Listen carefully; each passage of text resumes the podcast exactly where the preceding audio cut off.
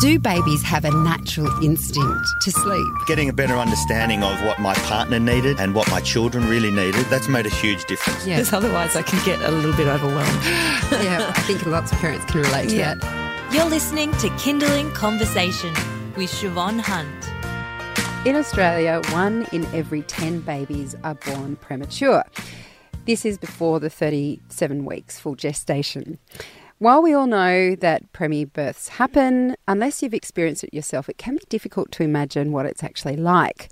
For Morgan Anslow, her first pregnancy lasted until 26 weeks when her daughter Chloe came into the world weighing just over one kilogram. I want you to think about that for a minute. One kilogram. Uh, both my children were about 3.7 or over when they came into the world. She spent 10 weeks in the neonatal intensive care unit.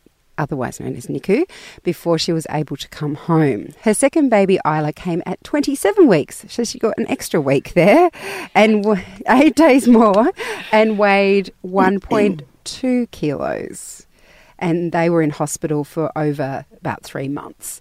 Morgan joins me in the studio now. Hi, Morgan. How are you? I'm well. How are you? Good, thank you. So, how old are you girls now? So, my eldest is six and she's in kindergarten, and my youngest is a very feisty three year old.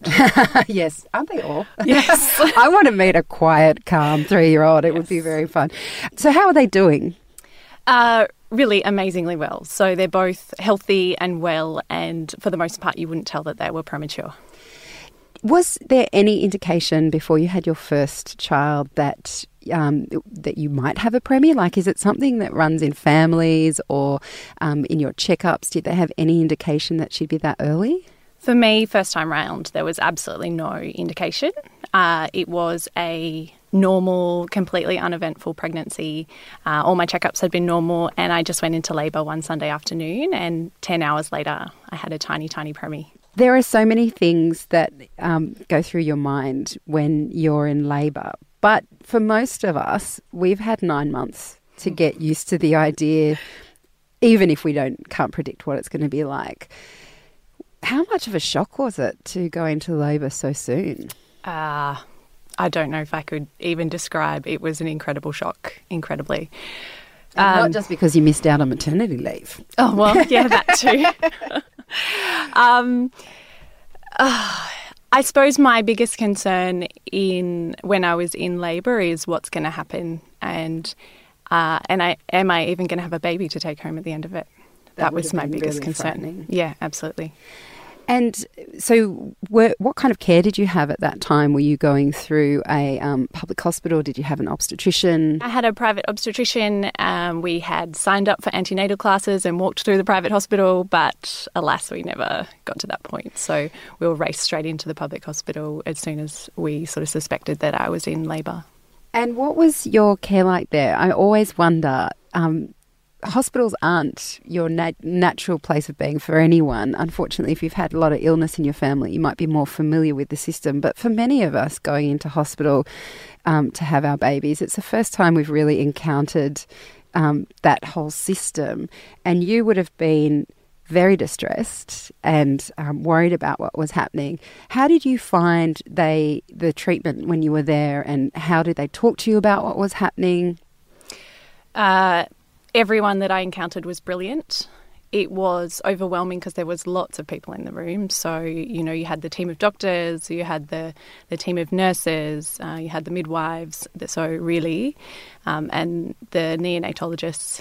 They're probably the people that I was most interested in because I wanted to know what was going to happen to my baby, and you don't really care about what's happening to you at that point in time. Um, but yeah, no, the care was amazing. Um, they explained as much as you can explain between contractions, I suppose. gosh, yes. You know, so you're trying to absorb that information of what's going on, but you're also having fairly extreme pain at the same time. So that's hard to process. Um, but they were brilliant, and they were brilliant with my husband, who was also really scared of what was going to happen. So you're a doctor, I am, yes. And you are possibly more fam- well, possibly you are more familiar with the hospital environment than Yeah, what right. others might be. Absolutely. Still, Doesn't change the fact that it was scary as hell. oh, that's what I was going to say. It wouldn't. it doesn't change it for a and second. it must be very different when um, as I often think it is different for partners than the woman who's labouring, Hmm. when it's actually happening to you, um, your perspective is going to shift a little bit. You can't you can't remove yourself from the situation and be clinical.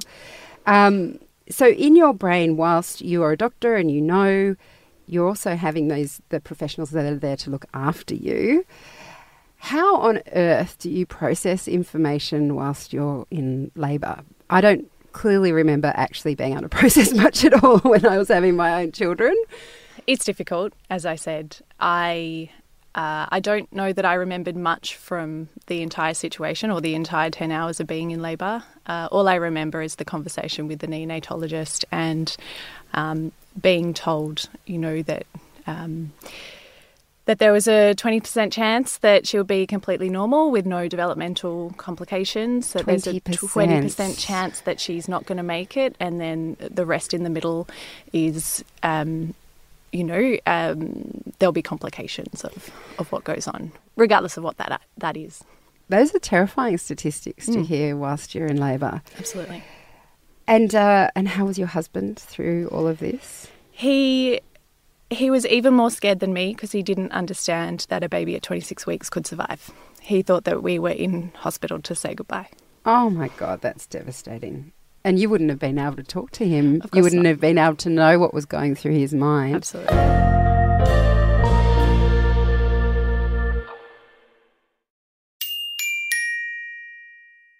You're listening to Kindling Conversation. I am speaking with Morgan Anslow. She had two preemie babies who are now six and three and thriving. But we're talking about the experience of going into labour earlier than you would expect, and particularly because Morgan's a doctor, she knows exactly when uh, her full term is around. Well, don't we all? We're all planning for our um, maternity leave to try and get our have time to put our feet up before the baby comes.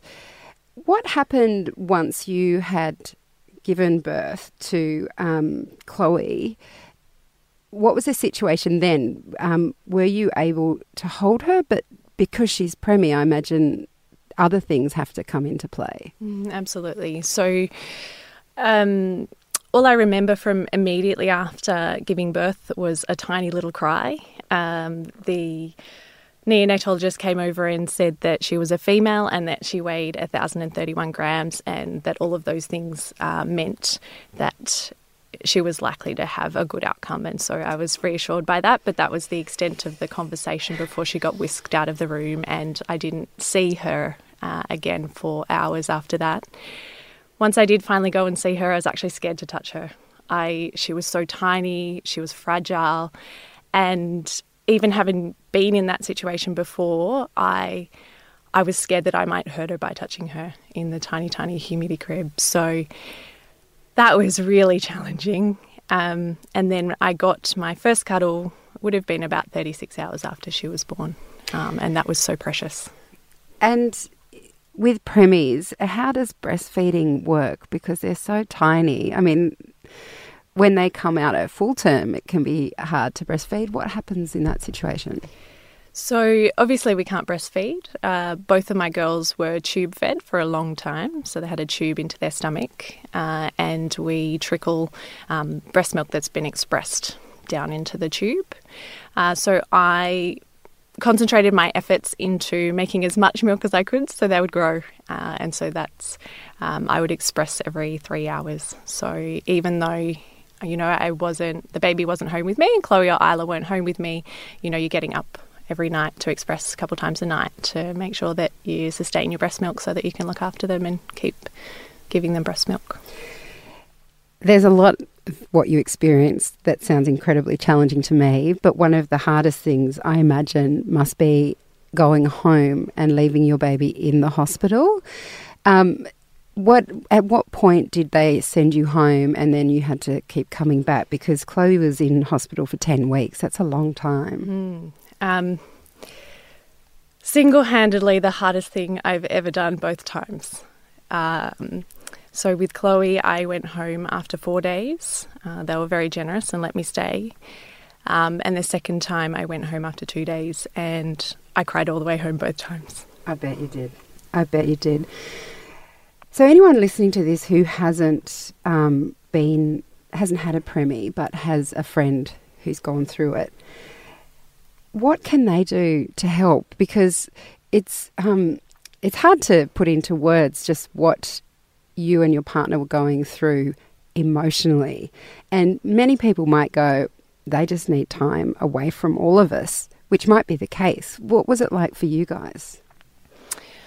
I remember at the time being really challenged um, and feeling upset by other mothers around me who had had who got to take their baby home. And I remember understanding that that was purely just a reflection of the fact that I wanted my baby home. But even so I found that really challenging to interact with other mothers at the time.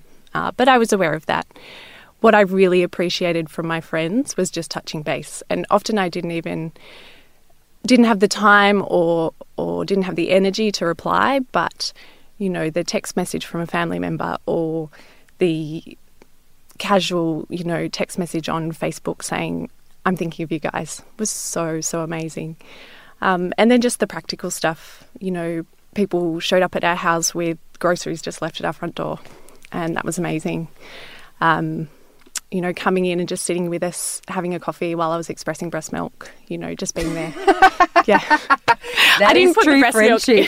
that is true friendship. But uh, can I just say that says more about how brave you are than them because there's nothing quite like expressing breast milk to cement a friendship. Absolutely. okay, so um, how old? So at 10 weeks, you got to take Chloe home. 17th of September. 17th of September. I'm sure that's going to be etched in your memory Absolutely. forever. Um, once you get home, uh, in what I'm thinking again from outside looking in, I can imagine that all of that intense emotion and stress that you felt in the time that she was in hospital, it's got to come out at some point. Mm. Um, how was that for you? Because we're often told when a baby's full term that we might go through the baby blues at day four, perhaps, depending on how you're going. And mm. personally, I think that's a combination of hormones and just lack of sleep. Um, but effectively, you've had 10 weeks of really heightened emotions, stress, pumping. The hom- hormones are still going through your body, your body's still adjusting to labour. Um, when did it come out for you? Um, that's a hard question to answer. I used to describe it to my friends as you have 10 weeks of this really horrible trauma where you're living in fear every day, and then you bring a newborn home. So it's essentially like it's almost like having a newborn for that whole time. So that newborn period is extended over a much, much longer, longer period um, because you're in hospital for 10 weeks or with Isla, three, three months and then you come home and you've got a newborn who's up every two hours and you're sleep deprived even more. Um, and you're still you're still worried because prems still have issues from that point. So it's not even just a normal newborn. It's it's a really special newborn who's at home who's not sleeping and keeping you up all night. Um, so i don't know that i went through that on any at any single period in time. I think it was a challenging time through the whole lot. And um, was there any yeah. support offered to you? I mean, um, were there any groups that you could connect with? You mentioned that it was hard to be around mums who had their babies at full term. Um, were you able to find solace in mothers who were going through a similar thing to you? Absolutely. So I remember fondly at the time uh, trolling through the Miracle Babies Facebook page. I used to love the, uh, used to be called Milestone Monday, where um, older older premi, ex premies, so a two year old who's learnt to ride a bike, or a um, a five year old who's celebrating a birthday who was a 26 weeker or a 27 weeker. Um, I remembered those photos and those posts, and they used to give me hope and help me get through the, get me through the day. So I was really grateful for that, and for lots of the other Miracle Babies initiatives like the Nurture Group and Nurture Time, when people walk through the neonatal intensive care unit. Right. So they the the group themselves come through and they reach out to you and talk to you, ask you how you're going, Absolutely. that kind of thing. Um, being a doctor, did it help? Have did you have the knowledge there in terms of how to care for Chloe once you came home? I don't think it makes any difference. I, I really don't. I um, I worry about both of them in an irrational way, regardless of that knowledge. You're regardless of that medical knowledge, I'm I'm a mum first and foremost, and I I don't think any amount of training changes that. So uh, I have to ask though, in your mother's groups, did everyone always ask you about odd rashes? I still get photos and phone calls at midnight. What is it with mums and rashes? We just can't go to a doctor. I mean, like, I mean, I know you're a doctor, but still, like, we, a photo is different to seeing a baby. I had to ask that question. Um, so, fast forward, and Chloe's a toddler. You're pregnant again. You um, went into labour at 27 weeks. I remember it vividly.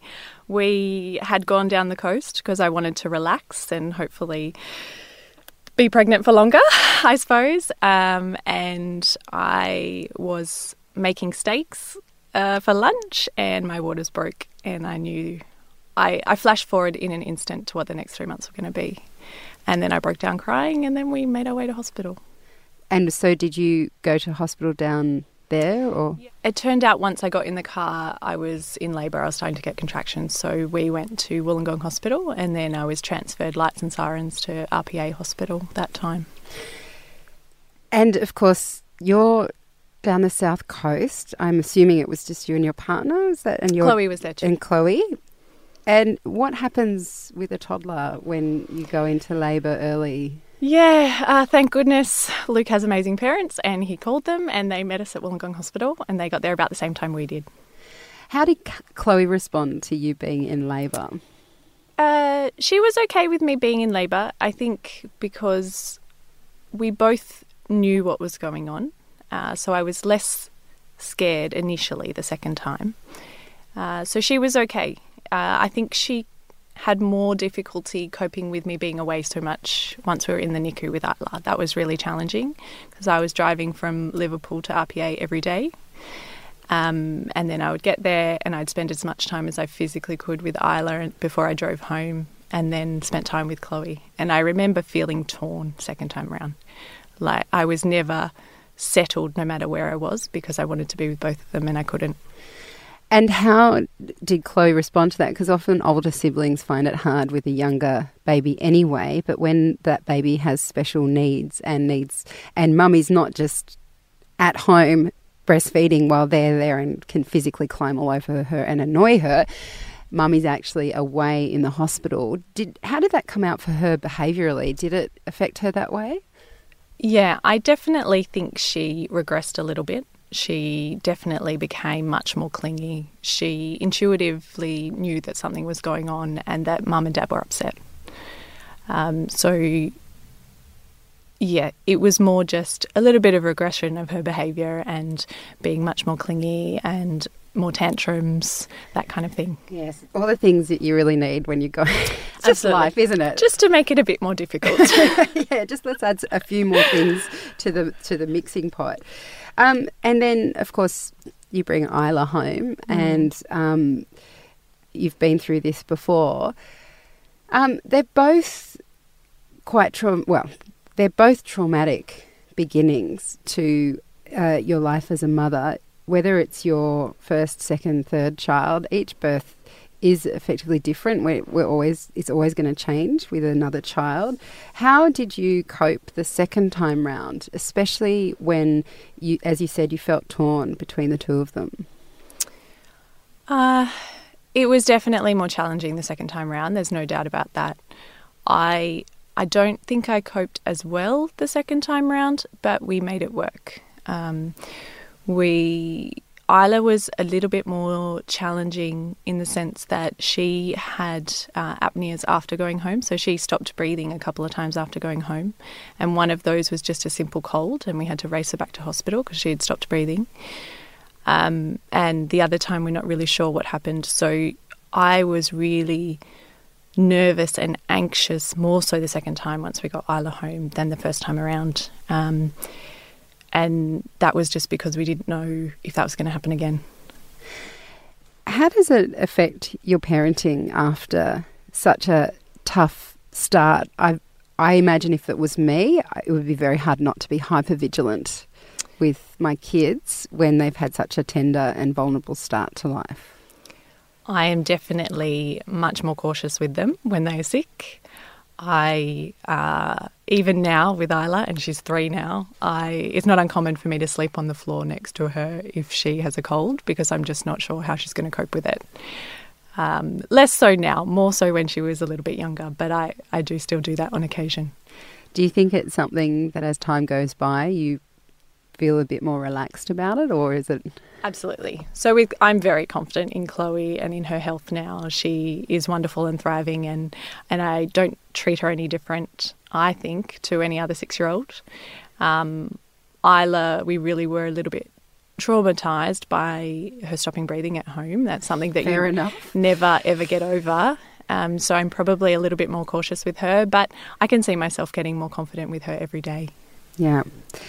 Um, and of course, I can't let you go without mentioning that after all of this, you went and ran a marathon in New York. Can we just, how many Ks is a marathon again? 48? Uh, 42. 42! Oh my goodness. 42 kilometres.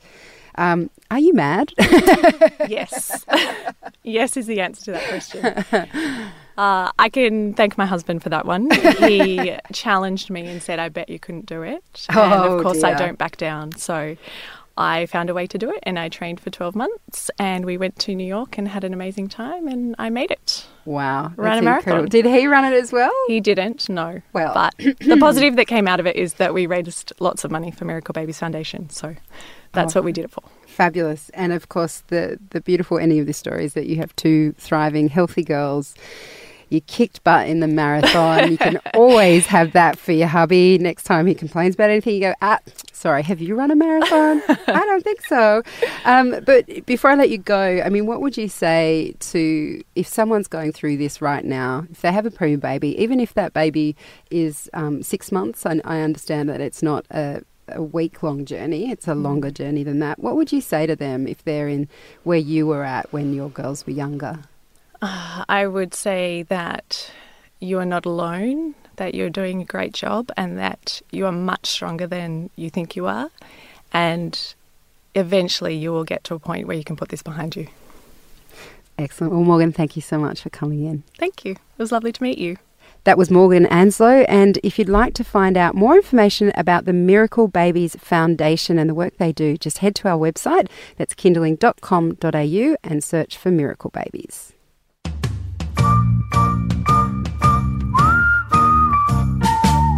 You've been listening to Kindling Conversation. If you enjoyed it, there's plenty more where that came from. Find other stories and interviews at our website. Just head to kindling.com.au.